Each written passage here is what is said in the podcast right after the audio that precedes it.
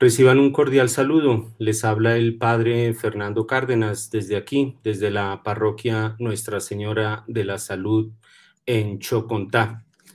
Hoy he querido invitar a una persona muy querida por muchos colombianos, español, pero tiene pues vínculos con nuestro país, Antonini de Jiménez.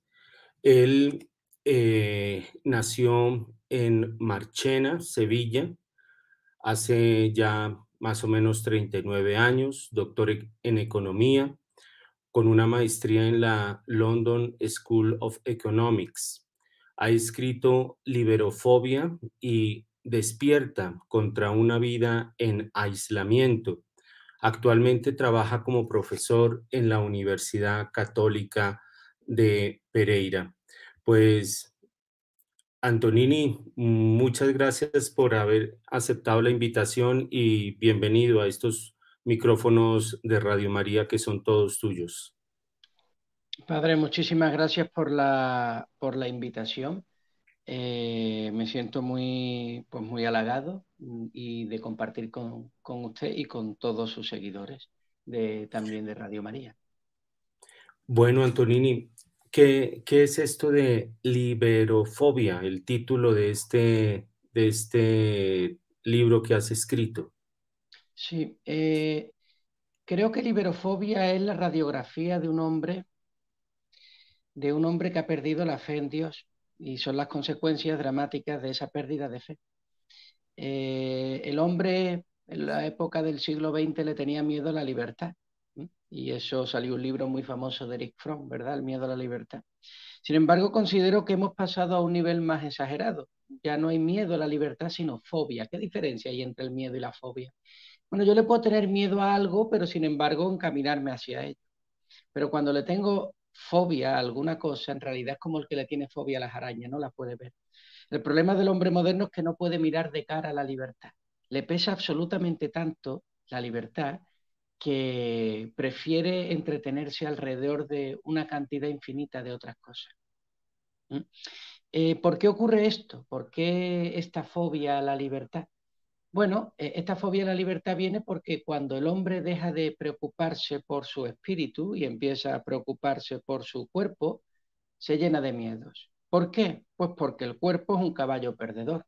El cuerpo solo espera enfermedades y muerte. Entonces, cuando una persona pone todas sus esperanzas en algo que muere, cuando alguien pone todas sus esperanzas en algo que se enferma, cuando uno pone todas sus esperanzas en algo que palidece y que pone como reino el placer y el consumo ostentoso de vanidades, pues lógicamente esa persona pues inevitablemente entra en la desesperación, en la decesión, en la angustia, en la ansiedad. Vivimos en sociedades angustiadas y ansiosas porque vivimos en sociedades del culto al cuerpo. Eh, a un nivel ya desaforado, ¿verdad? Y bueno, pues eh, liberofobia pretende precisamente esto, poner el dedo en la llaga. ¿Y entonces qué ocurre? Ocurre que la única cosa que nos distingue de los animales es la libertad. Un hombre sin libertad es un chimpancé con pantalón. Es la única cosa que nos distingue. Por lo tanto, cuando el hombre rechaza la libertad, está rechazando la única cosa que lo pone en disposición de ser persona.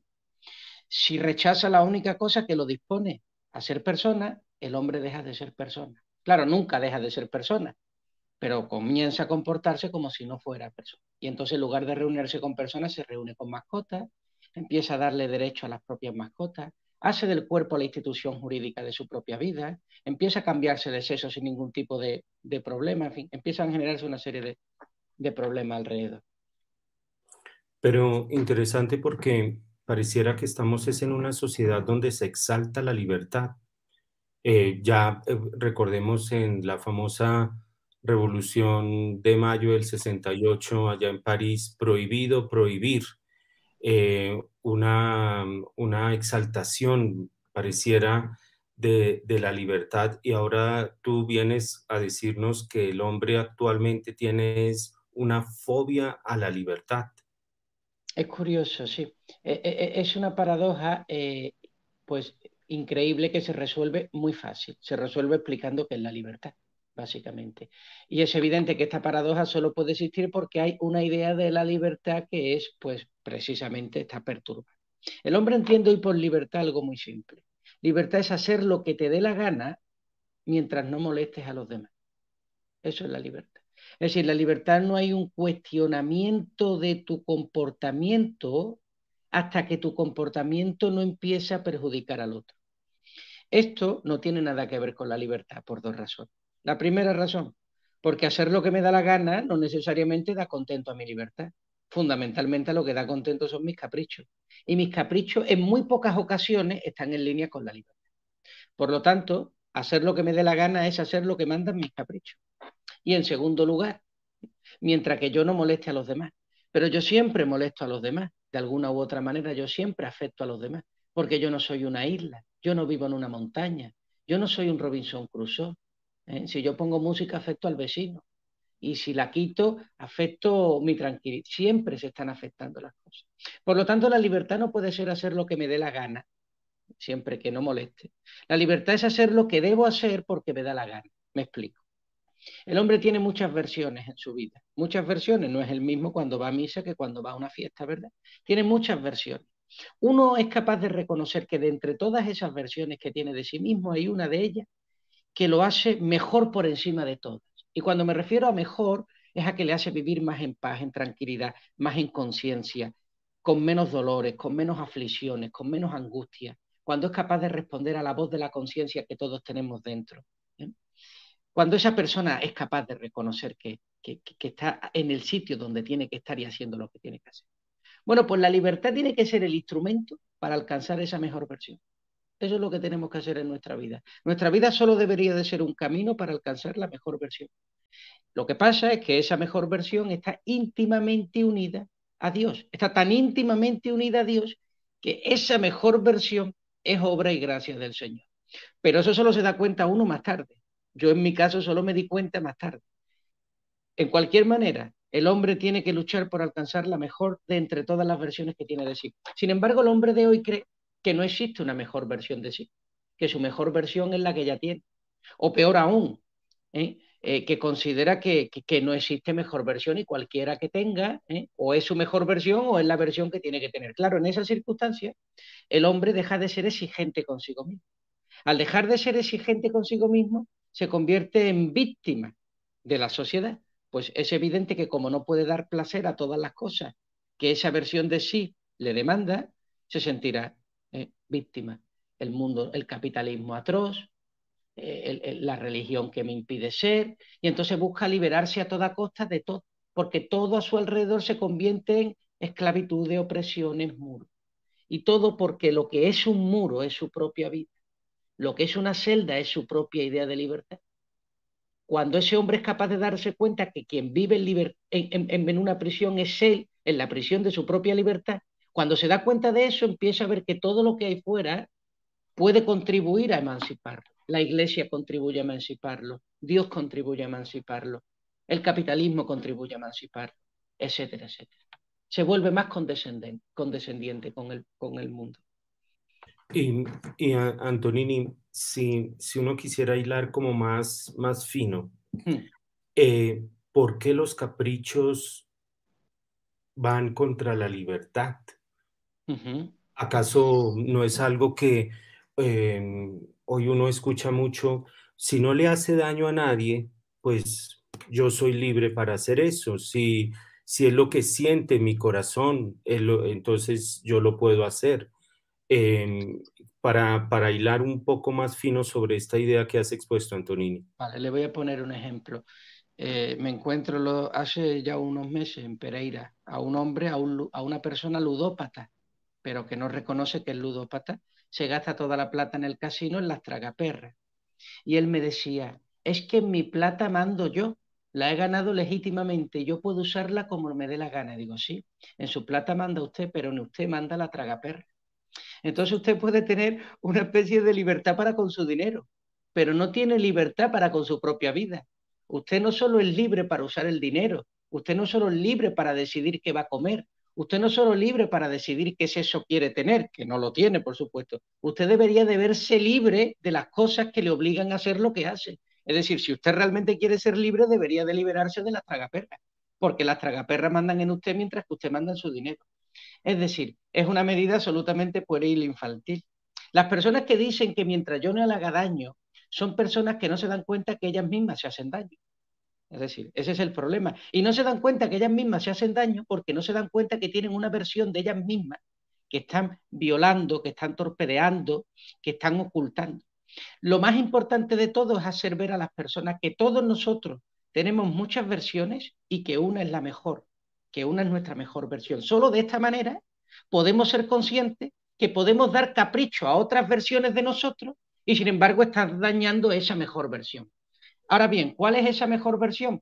Yo creo que esa mejor versión es aquella que está escrita en el corazón de todos los hombres, que todos somos capaces de reconocer, que tiene que ver con el derecho natural, que tiene que ver precisamente con que los por ejemplo, muchas veces se dice, el desconocimiento de la norma no rehúsa de su cumplimiento. Es lógico, a nadie hay que decirle que en este país no se mata. Yo no necesito saber que es un asesinato es un crimen en ningún país del mundo porque en mi corazón está escrito que yo no tengo que matar.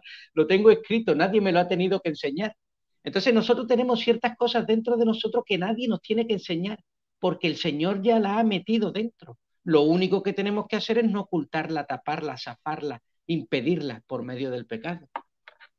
Pero, pero esto, esto es interesante porque eh, dentro de la, mm, podríamos decir, dentro de la antropología teológica, es decir, la, la visión del hombre desde la teología, esto que nos está diciendo Antonini, pues es, es algo fundamental y es, para mí, es una de las cosas más hermosas que hay, porque nosotros los hombres somos creados a imagen y semejanza de Dios. ¿En qué, qué significa eso? Que Dios nos ha dado la capacidad de amar como Él. Esto es algo grandioso, no de amar, entre mil comillas, de acuerdo a mis caprichos, sino de amar de acuerdo a Él. Y ahora lo que decía Antonini, siempre recuerdo un, un sacerdote satánico, que él decía que el espíritu del satanismo eh, no es pintarse de negro y ponerse tatuajes, sino que el espíritu del satanismo es hacer lo que uno quiera. Ese es el espíritu del satanismo. Y, y, de ahí todo este discurso que estamos oyendo ahora, hoy día, que Lucifer es el mejor aliado del hombre, pero visto desde este punto de vista que Antonini nos, nos está mencionando, viene esa esclavizarnos de nuestros caprichos. Y Antonini, eh, esta mejor versión de sí mismo y, ya el, Papa Benedicto XVI en su momento por allá, no sé, cuando visitó Alemania, hizo un discurso magistral en el Bundestag, en el Parlamento alemán, sobre lo que Antonini nos está hablando, que es el derecho natural, la ley natural. para todo el mundo es una cosa evidente que no hay que matar a otra persona, pero parece que aquí en Colombia, Antonini, nuestro gobierno está pagando ahora, va a pagar ahora para que no se mate. Así es, así, así están las cosas desordenadas en estas sociedades. Pero, a Antonini, ¿cómo? Porque tú nos dices, hay como varias versiones que uno tiene. ¿Cómo llegar a descubrir que la mejor versión, cuál es mi mejor versión? ¿Cómo llegar a descubrir esto? Mire, yo le voy a contar mi experiencia personal y pasa necesariamente por, pues hay, hay, casos y casos, hay personas que tienen la gracia de recibir de Dios el don de la conversión de manera automática, milagrosa y sin necesidad de ningún esfuerzo. Bendito sea el Señor. En mi caso ha sido una peregrinación y no ha sido una peregrinación en busca de Dios. Yo nunca he sido consciente de, quería, de que quería a Dios en mi vida, pero sí he tenido siempre conciencia de que quería la verdad. Es decir, yo nunca he querido vivir engañado, yo nunca he querido vivir sometido. Entonces, por mucho tiempo vi los enemigos de fuera, esos enemigos que me sometían, hasta que llegué a un punto en el que me di cuenta que yo también podía ser mi propio enemigo. Es decir, que yo podía convertirme por, eh, pues, en los enemigos que yo, estaba, que yo estaba intentando. Entonces, para mí un elemento fundamental, padre, ha sido el inconformismo, pero el inconformismo real. Es decir, es decir, un inconformismo, es decir, no te conformes con las cosas del mundo, no porque sean del mundo, o sea, no empecemos ahora, no, no, no, sino porque realmente no conforman, es decir, no te conforman, no te dejan satisfecho. Entonces, que una persona nos diga, bueno, está bien, tengo una buena casa, tengo un buen empleo, pues yo qué sé, eh, tengo los niños, ¿qué más se le puede pedir a la vida? Yo le digo, pídele hasta reventar. O sea, pide hasta reventar. Yo muchas veces me critican de que yo sea un defensor del capitalismo y sea un católico. Y yo lo que digo siempre es que el capitalismo es solo un sistema todavía perentorio, limitado, pero que es lo mejor conocido hasta la fecha para acercarnos a esa verdad. Por supuesto que el capitalismo no es la libertad, pero es un camino que nos lleva hacia ella. ¿Por qué? Porque no nos hace conformistas. Es verdad que lo resume todo en una maximización de beneficios, pero llega un punto donde las personas se dan cuenta que los beneficios no son suficientes, que el dinero no compra lo verdaderamente importante y entonces en esa lógica de, de aspirar a lo máximo, empiezan a centrarse en otras cosas que son más importantes.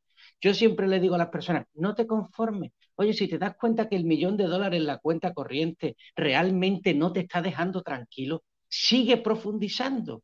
Si te has dado cuenta que ya no es el dinero, sigue buscando. Si ya te has dado cuenta que no era la casa y la hipoteca, sigue buscando, sigue buscando, sigue buscando. O sea, no apagues esa fuerza que hay dentro de ti que te pide más, que ese más en realidad lo que te está diciendo es mejor.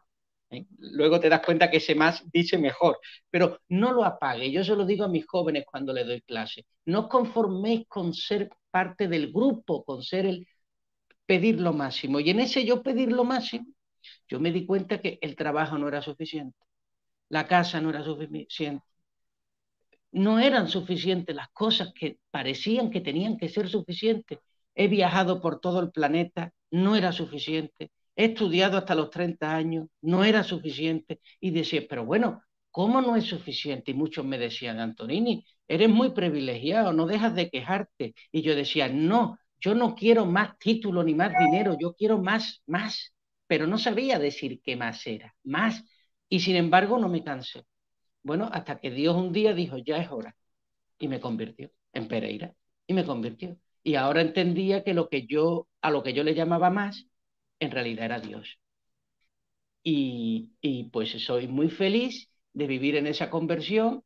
Y ahora, en estos días, pues precisamente estoy profundizando en esta conversión y en, estos meses. Así que, Padre, yo animo a todas las personas a que no se conformen con comer doritos y ver Netflix, que no se conformen, que, que digan, no, quiero más, yo quiero ser protagonista de la película de Netflix. Cuando sean protagonistas, digan, no, yo quiero ser protagonista no de una película, sino de una vida. Y cuando lo sean, digan, no, pero no de cualquier vida, sino de la mejor vida. Y que sigan, porque ese camino inevitablemente te lleva a Dios. Yo lo digo, jamás he ido buscando a Dios. De hecho, yo ni, tan siquiera era ateo, fíjate, era tan cobarde que no era capaz ni de ser ateo, era agnóstico porque decía que no podía dar argumentos ni a favor ni en contra, ¿verdad? De esa especie de falso agnosticismo.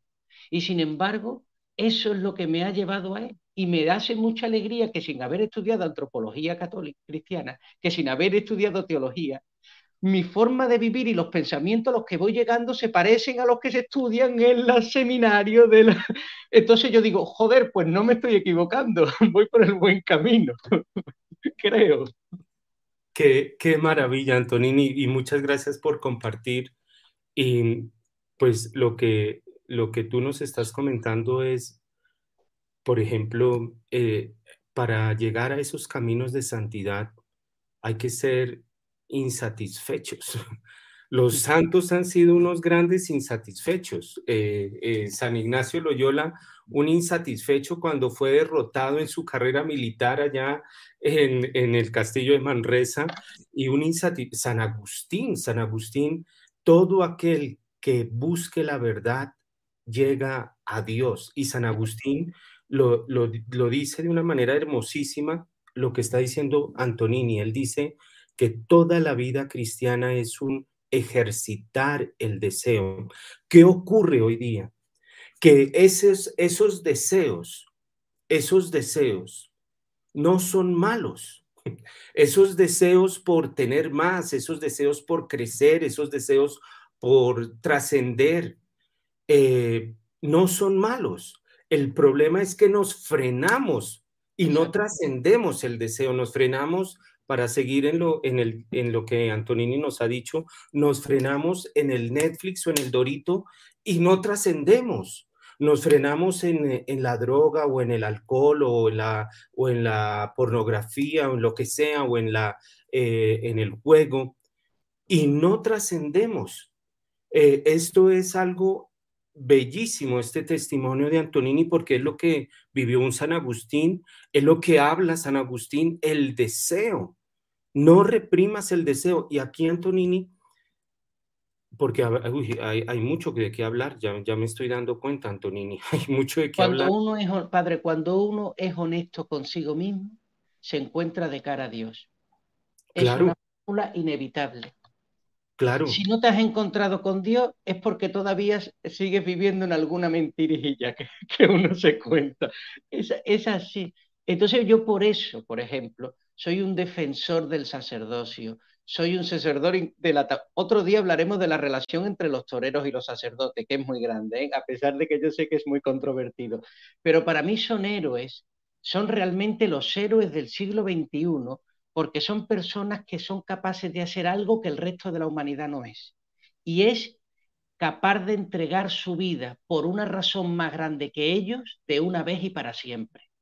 Y eso es algo tan absolutamente increíble en una sociedad como esta, que yo, sinceramente, para mí, los admiro, o sea, los quiero, pero tengo una admiración profundísima a, los sacerdotes, profundísima, pero por eso precisamente, porque son capaces de dar su vida de una vez y para siempre, ¿eh?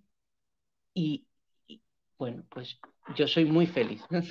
Tengo amigos sacerdotes, me quiero pues, parecer a ellos. Pues, pues, pues, muchas gracias, Antonini, y realmente que es necesario volver a escuchar esto, y nos lo está diciendo una persona que estudió en la Escuela de Economía de Londres, es decir, no que estudió en un seminario, no que, sino en la escuela. No tengo nada que ver con los seminarios, ni tengo familia sacerdote, ni nadie ha ido en mi casa a misa casi nunca, soy un, el típico español, típico promedio, o sea, nada que ver.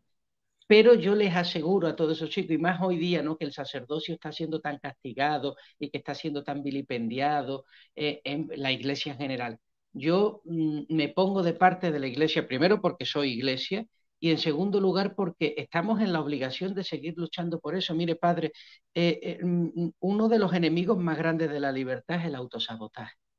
El autosabotaje es lo más horrible que tiene el hombre.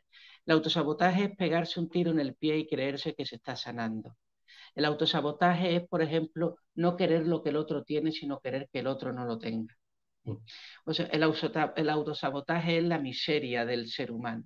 Ahora bien, yo, por ejemplo, ¿no? muchas veces digo, y esto el Señor me ha ayudado a entenderlo, Antonini, si todas las personas tenemos una mejor versión, porque todas las personas somos hijos de Dios, tú, cada vez que veas a una persona, no mires la versión en la que está instalada, mira la versión a la que es capaz de llegar. Es decir, esa versión que tiene de Dios, tú dices, joder, qué coñazo este tipo pero tú dices, sí, pero este tipo tiene una versión en él que me enamoraría.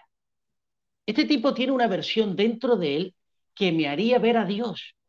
O sea, esta persona que vive instalada felizmente en la mediocridad, tiene dentro de sí una versión que es capaz de convertir al mundo.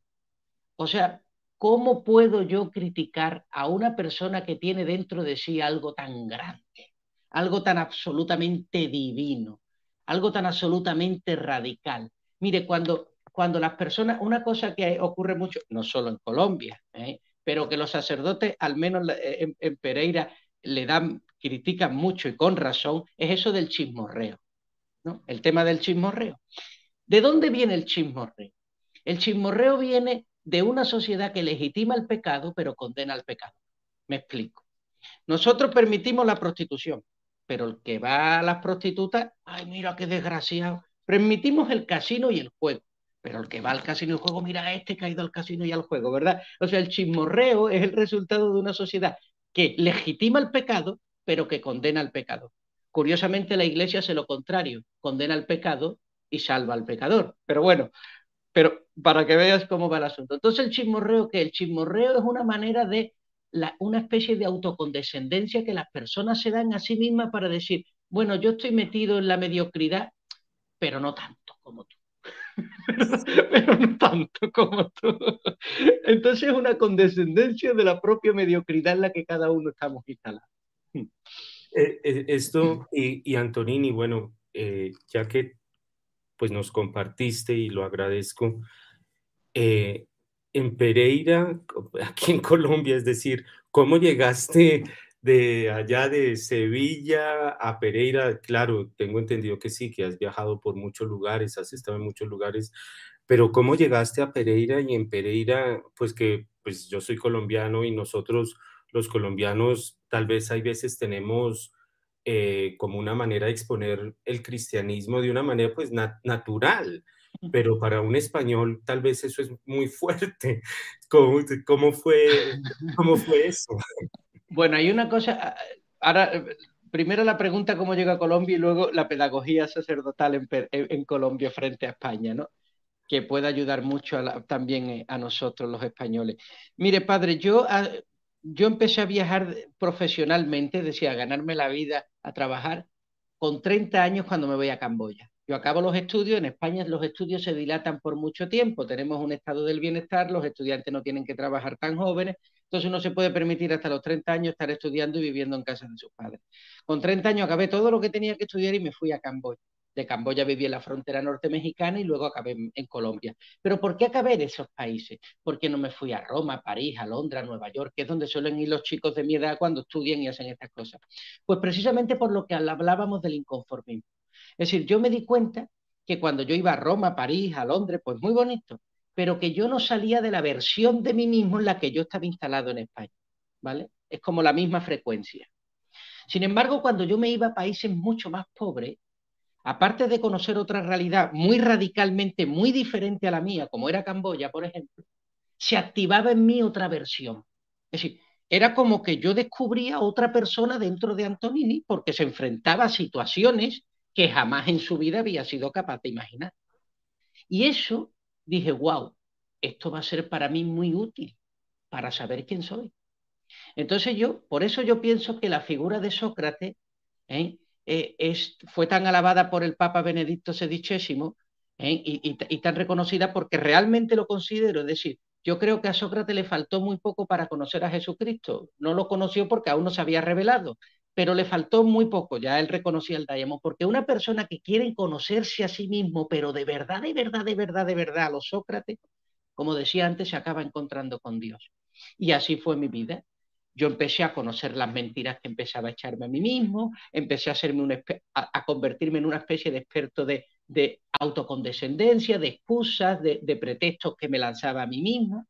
¿eh? Empecé a corregirlo poquito a poco hasta que precisamente me encontré eh, en Colombia con Dios. ¿Qué me encuentro en Colombia? En Colombia me encuentro con una fe que por un lado es una fe muy viva, pero por otro lado es una fe muy joven. ¿Eso qué quiere decir? Ocurren ciertas cosas en Colombia que uno en España se reiría, ¿no? Como diría, pero bueno, esto, esta gente de qué va, o sea, esto, esto, no, no, no, los mismos sacerdotes españoles dirían, pero bueno, esto, esto, esto qué es, ¿no? Sin embargo, para mí ha sido muy importante, porque, por ejemplo, por ejemplo, que la gente vaya con el agua en la botella para que el sacerdote se la bendiga, eso es impensable. No solo es impensable, eso tú lo haces en España y un sacerdote se cree que tú eres un chamánico, alguien que va a ser alguna, o sea, como dice, pero ¿dónde vas? O ¿qué haces? ¿No? O sea, ese tipo de... Y aunque muchas personas puedan tener una razón un poco todavía superficial, sin embargo, a mí me hacía ver que se recuperaba ciertos signos que la Iglesia en ciertos lugares del mundo está perdiendo. Y que eso le daba una vivacidad y que eso le da un color y que eso le da una fuerza a la fe que en algunos lugares de Europa y en España particularmente se está perdiendo. Entonces, si bien en algunos casos puede parecer adolecer de una cierta ingenuidad, ¿eh? podría uno decir desde fuera, sin embargo, esa ingenuidad a la vez es el resultado de una fuerza que yo rescato en la fe, que sinceramente yo no veo hoy en España. No lo encuentro en España y sí lo encuentro en Colombia. Entonces, esa fuerza y esa vida de comunidad eh, para mí es muy importante. Pues eh, eh, nos estás hablando de algo muy importante porque, a ver, yo comparto aquí, en un momento me enviaron, yo viví en Brasil, yo viví en Brasil 12 años, en México 7 años. Mm. De drogadictos y de alcohólicos.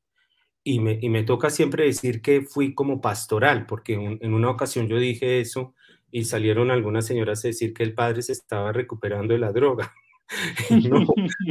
fui, de pastoral, fui de pastoral. Y me encontré precisamente con lo que dice Antonini.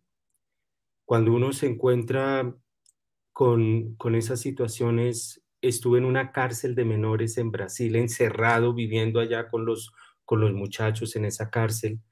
Em, realmente son experiencias que yo no cambio por nada, no cambio por nada lo que me enseñaron y lo que descubrí de un Jesucristo vivo y presente fue realmente algo que le doy gracias a Dios porque hasta hoy en mi sacerdocio me ayuda mucho. Estos, estos jóvenes, eh, yo recuerdo en una, en una tarde salí a caminar por ahí por donde estaba y escuché una música en la iglesia y entré y eran unos jóvenes totalmente, si uno los ve en la calle, perdidos, hablando trabados, eh, deformes eh, por la droga, pero cantándole a Dios. Qué bonito. Eso fue, eso fue para mí algo, pero que no, no, no se cambia. Y Antonini, algo que, porque hoy día creo que podemos caer en esto que tú decías, en esta cultura del bienestar, donde el Estado nos da todo y entonces yo no me preocupo eh, de buscar la mejor versión de mí mismo. Y puede suceder que, por ejemplo, en España o en otros países europeos, eh, Canadá, por ejemplo, em, tengas una muy buena conexión de Wi-Fi, no te haga falta el carro, no te haga falta, bueno, em, pero, pero yo creo que eso para el hombre no, no le sirve, Antonini. Precisamente por, por eso, porque el hombre no, no llega a su mejor versión. Yo no, no, no, quiero hacer una apología contra la educación universal y contra la provisión de salud, lógicamente no lo quiero hacer porque es evidente que, por ejemplo, nos encontrarían muchas cosas que sí se encuentran en Colombia que son muy duras cuando llegas extranjero, todo lo que está enfermo está en la calle, el loco, el maniático, el depresivo, el violador, el, el, drogadicto, todo en la calle. O sea, la calle es el lugar del psiquiátrico común, ¿no? Sin embargo, en España ocurre lo que usted dice, padre, y en Europa nos hemos aburguesado nuestro espíritu. Es decir, de alguna manera el hombre se ha contentado y ha dicho, bueno, yo ya tengo todo lo que necesito, y claro, ¿qué es lo que ocurre? Que se ha llenado de miedos, porque todas esas cosas que necesita son las que necesita su cuerpo.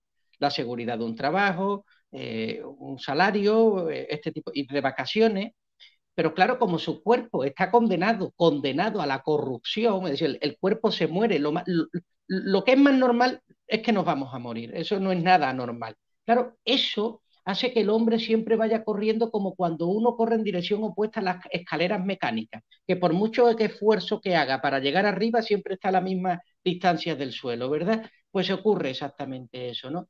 Entonces, claro, el hombre de hoy en Europa tiene una enfermedad brutal, que es la enfermedad espiritual. Eh, el hombre hoy día vive apegado al afán de novedad, a la tranquilidad del dinero, a la comodidad material, es un absoluto descreído de todo, eh, ha caído en las redes del escepticismo moral y del escepticismo intelectual, eh, nada existe, eh, todo es una ficción, lo único que tenemos que hacer entonces, como todo es mentira, es disfrutar lo máximo que podamos el tiempo que estemos aquí. Carpe diem, vive la vida, mantenga relaciones sexuales promiscuas, no pasa nada, alcoholícese, no pasa nada, al final aquí esto es para echar un rato, la vida no es más que un golpe de azar, bla, bla, bla, bla. Claro, esto apaga todo lo que hay dentro del hombre que pide salir y se retuerce como un cobarde, que es lo que se convierte, llega un COVID y se asusta de miedo pávidamente, apocalípticamente. Recuerden que el, COVID nació en China, el miedo al COVID nació en Europa y América Latina lo que le tuvo fue miedo al miedo de Europa. América Latina nunca le tuvo miedo al COVID. Le tuvo miedo a que Europa le tuviese miedo, que es distinto. ¿eh? Digo esto para que en América se piense que, que ni los miedos son originales. Y eso es porque no hay libertad. ¿eh? Ni los miedos son tuyos, son los miedos de los demás. Pero bueno, ese es otro tema que hablaremos otro día. Sí quería hacer una pequeña mención porque a mí me hace muchísima ilusión que lo mismo ese padre, yo no me acuerdo de su nombre ahora mismo, es un carmelita de Pereira, entonces ya es muy fácil que se sepa quién es, y es un sacerdote joven lleno de tatuajes. Padre, lleno de tatuajes. Ese sacerdote llega a España y bueno, eso es el, no sé, el demonio, eso sería, yo qué sé, la gente se volvería loca, el arzobispo echaría agua bendita, eso sería una locura. Yo hace un año, si hubiera visto a ese sacerdote, que si estoy seguro que si él escucha o alguien de Pereira está escuchando la radio ahora mismo, ya estará diciendo su nombre, y desde aquí le mando un saludo, yo hace un año hubiera dicho, año y medio hubiera dicho, la iglesia está en decadencia, esto es el apocalipsis, esto es el anticristo, un sacerdote con tatuaje. Y sin embargo, hace una semana que estuve allí en la iglesia, del Carmen, donde da la homilía, yo no paré de llorar, pero yo no lloraba tanto por él, yo lloraba de decir, Dios santo, ¿cómo es posible el Espíritu Santo? Es capaz de convertir a un hombre, que a lo mejor por sus tatuajes viene de una vida de la que sea, pero desde luego muy alejada de Dios, ¿eh? y es capaz de convertirlo, no solo convertirlo, lo hace sacerdote, ¿entiendes? O sea, para mí fue otra prueba de infinitos, de los infinitos milagros que el Señor está haciendo constantemente en la vida de nosotros. Lo que pasa es que, claro, yo veo a ese hombre ahora con los ojos de la fe yo veo que ese hombre es un milagro andante, un milagro de Dios caminando, ¿entiendes? Y sin embargo, sin los ojos de la fe, yo veo el anticristo, el, bueno, todas las tonterías estas que la gente soltamos, ¿no? Entonces, claro, ahí yo me di cuenta que el Señor sigue haciendo milagros, que los milagros no se quedaron con Lázaro, que los milagros no están en el Nuevo Testamento. El problema es que el hombre de hoy no se pone esas gafas de su mejor versión para ver la vida en forma de milagros. Y sin embargo, cuando hace eso es que no tiene tiempo para, para enumerar la cantidad de milagros. Digo esto porque sinceramente a mí me conmocionó hasta lo más hondo de mi corazón ver a ese hombre. Y, sus tatuajes, fíjese, se convirtieron para mí, para mí, se convirtieron en una muestra de, santidad. O sea, ¿cómo es posible que uno diga, ¿no? Que, cuando va mi confesora a decirme, Antonini, ¿tiene algún tatuaje? Y en ese momento para mí los tatuajes de ese hombre eran redentores, ¿no? Pensaba en el Señor, que él decía, yo convierto, ¿no? Y dejadme a mí. O sea, fue algo absolutamente iluminador. Y estoy seguro que muchas personas van y se han ido de misa solo por eso. Y pues a esas personas que se han ido de misa solo por eso les digo que si buscan su mejor versión serán capaces de besarle los pies a, e, ese sacerdote, ¿verdad? Porque es realmente maravilloso. Es maravilloso lo que hace Dios. Eh, y, esa mejor versión solo se encuentra a la, a la, a la luz de Dios esa mejor versión se encuentra a la luz de Dios. Él, es eh, precisamente el que ha sacado la mejor versión de, todos. Y Él es el principal interesado en sacar la mejor versión de cada uno de nosotros. Y esto que decía Antonini, quitémonos esas gafas que nos impide ver esa capacidad a la cual Dios nos ha llamado. Y, y aquí creo que mm, me parece que el discurso, esto a mí me indigna, personalmente me indigna, mm. porque con, con gobiernos o con ideas socialistas, lo que hacen es quitar. Yo, yo fui a, a, algunos países de Europa del Este y uno fui a Cuba cuando fue Juan Pablo II y uno encuentra el alma herida el alma de estas personas heridas, porque les han quitado la capacidad de trascender. Hay un, libro que se llama El esbirro de Sergei Kurdakov, eh, y él decía que en, la, en lo que era la Unión Soviética, a los niños, en lugar de decirles buenos días, eh, cómo amanecieron, por lo menos eso, en la antigua Unión Soviética les decían, lo primero que les decían los profesores era, recuerden que Dios no existe. Aquí, aquí en Cali, en Colombia, eh, hubo una donación para, para el municipio de no sé cuántos millones de dólares. Y pues Antonini sabe la realidad colombiana, pues, eh, pues para un país como Colombia, puede que es, esa donación no sea muy significativa, pero para Colombia es muy significativa. Pues en lugar de usarla, no sé, en programas académicos, en programas educativos, ¿qué hicieron? Compraron condones para ponerlo en los baños públicos.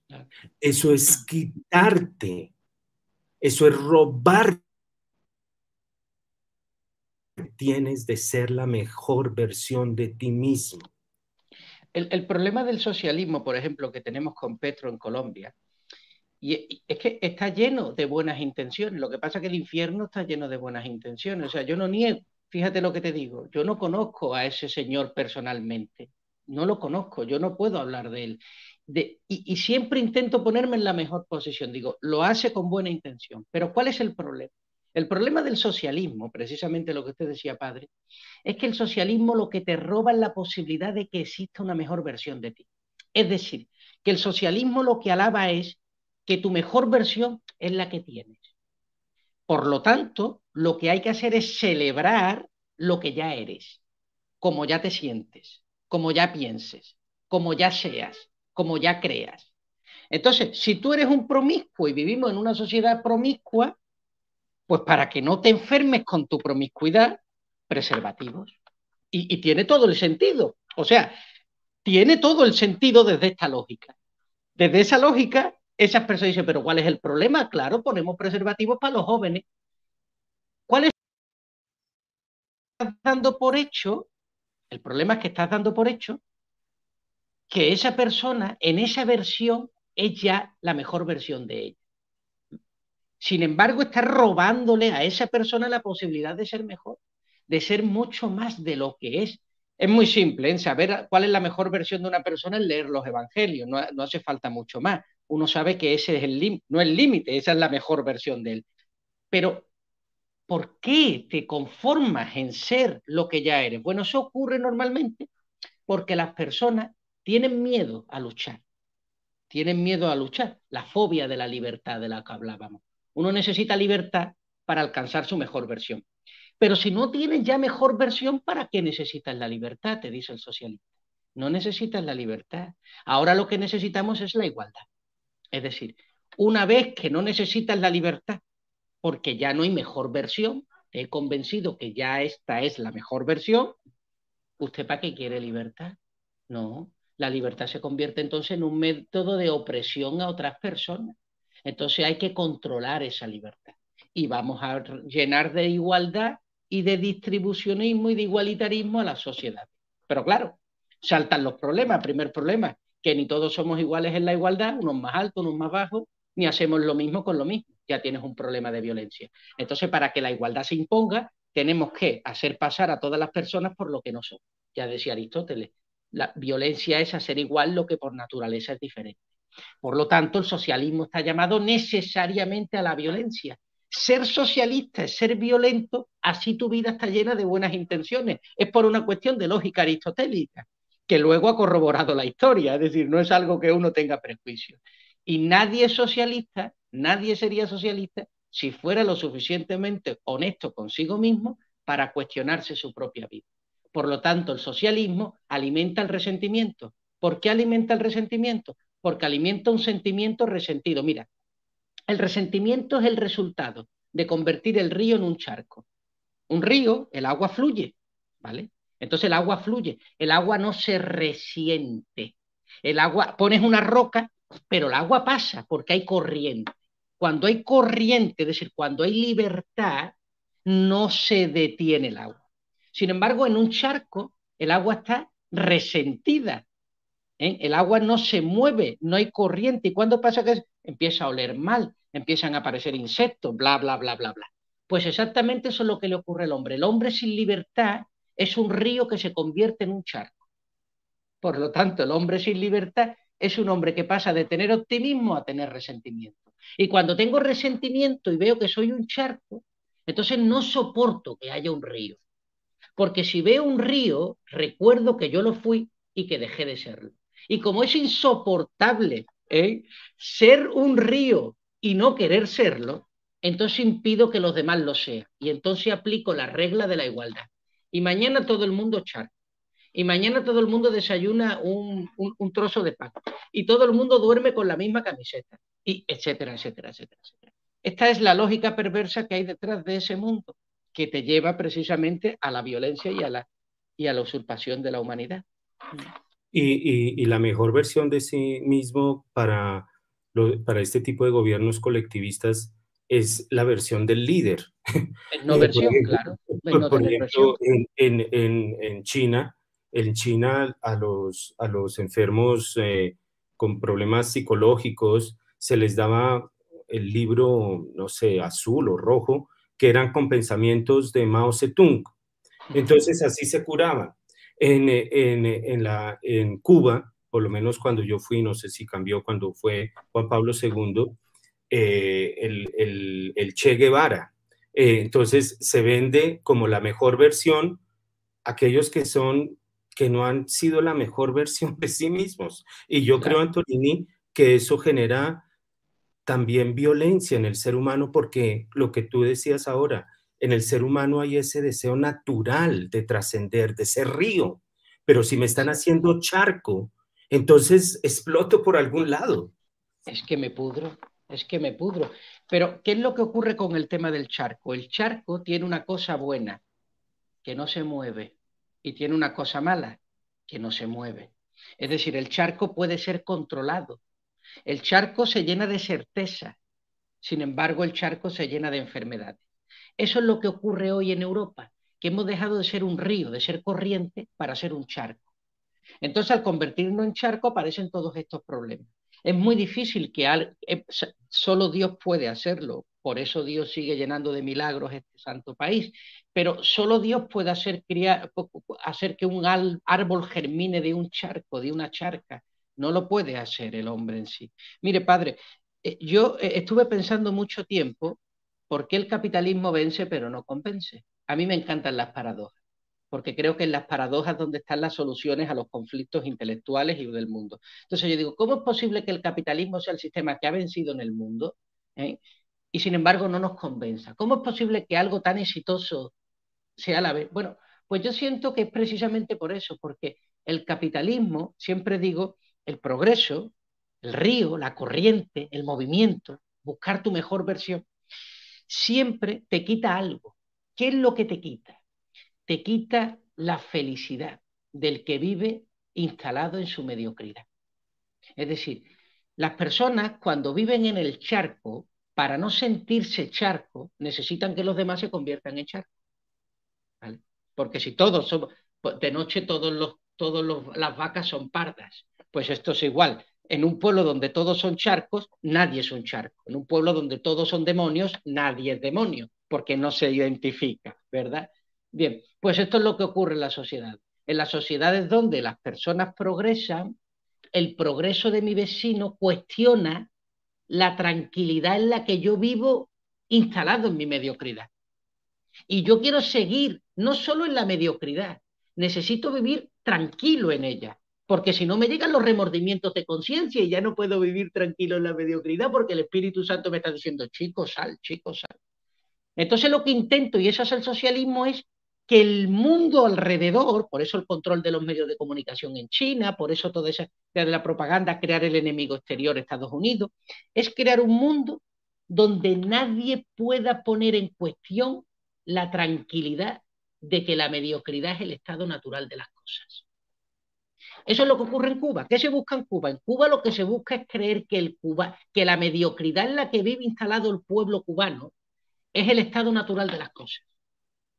Entonces necesito obligatoriamente cegar a mi población, instruir a mi población, sacar de los libros de mi población el pensamiento libre, los medios de comunicación, Internet, porque si no, eso haría que, aún viviendo en la mediocridad, la gente se sintiera inconforme. Y ya sabe, padre, que la inconformidad es el primer punto para acercarte a Dios. Eh, y eso es lo que no quieren. ahí está el famoso discurso de este Nicolás Maduro, donde él mm. dice que conoce Miami y que Miami eso es una calle que sube y que baja, pero que nada comparado con La Guaira. Es decir, ahí, ahí, está lo que nos dice Antonini, querer vender el charco como lo único que hay. Pero también, Antonini, hay una tendencia, me parece que es también degradante, que es la idea de que si tú quieres ser charco, sé charco, pero a mí no me molestes. Entonces, la doctrina, la doctrina social de la iglesia, con los principios de solidaridad, de subsidiariedad, no entran. Entonces, no es lo que el Papa Francisco ha dicho, la cultura de la indiferencia.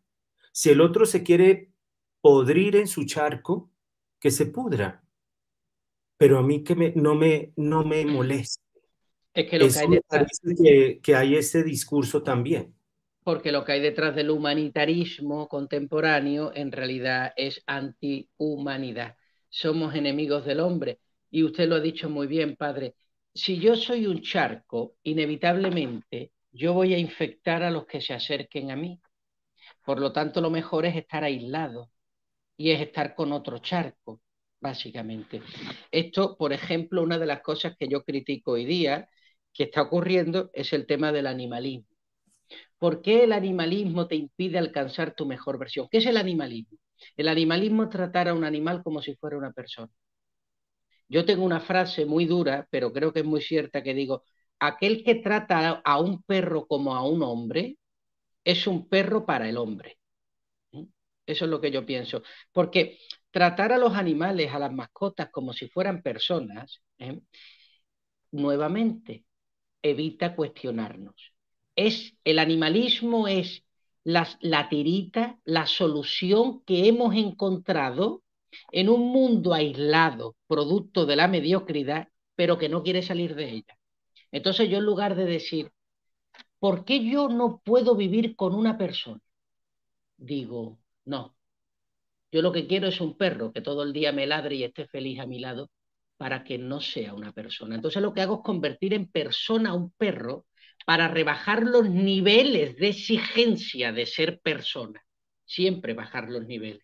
Entonces estamos en un proceso de bajar niveles. El animalismo es bajar los niveles e igualarnos a un animal. El ecologismo es eh, bajar los niveles e igualarnos a la naturaleza y eliminar el espíritu que hay en nosotros. El indigenismo es igual, bajar los niveles, igualar todos, igualar las, especies, ¿eh? igualar las personas las especies. Entonces, esto es absolutamente demencial. Todo lo que evite cuestionarte, siempre, lo dije el otro día en un video, es socialismo. Socialismo es todo lo que evite cuestionarte, así te hagas pasar por capitalista. Me da igual. Y, hoy día uno está viendo que lo mismo que criticaban de este lado, de lo que hacían del otro lado, son las mismas actitudes que están haciendo los que criticaban a este lado, insultando, llenándose de sofismas, de, en fin, sí, eh, pues Antonini, se nos ha acabado el tiempo, realmente vale la pena, yo Antonini, no sé cómo llegué a, ver algunos videos, tal vez eh, por el plebiscito o algo así, no me acuerdo, allá en Pereira que subieron al, al YouTube. Y vale la pena porque una de las cosas de las que necesitamos aquí en Colombia son personas con este discurso, con este discurso que nos hagan reflexionar, que nos hagan pensar. Eh, estamos comiéndonos, aquí en Colombia estamos dormidos, dormidos en muchos aspectos.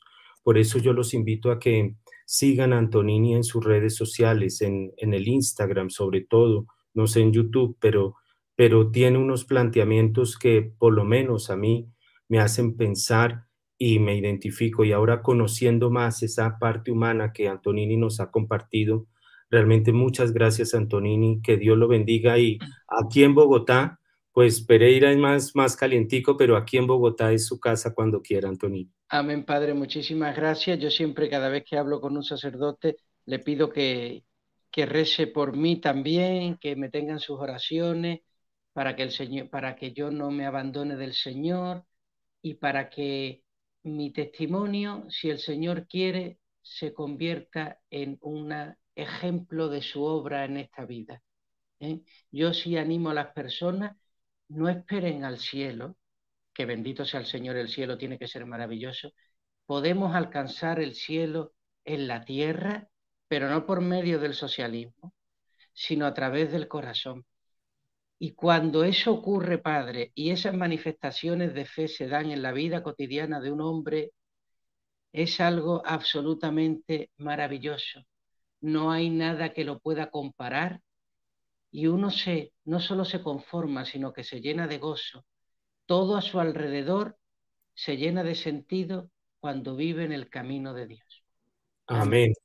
Bueno, Antonini, pues muchas gracias. Que Dios los bendiga. Amén. Muchas gracias, Padre. Buen día. Que Dios lo bendiga. Buen día.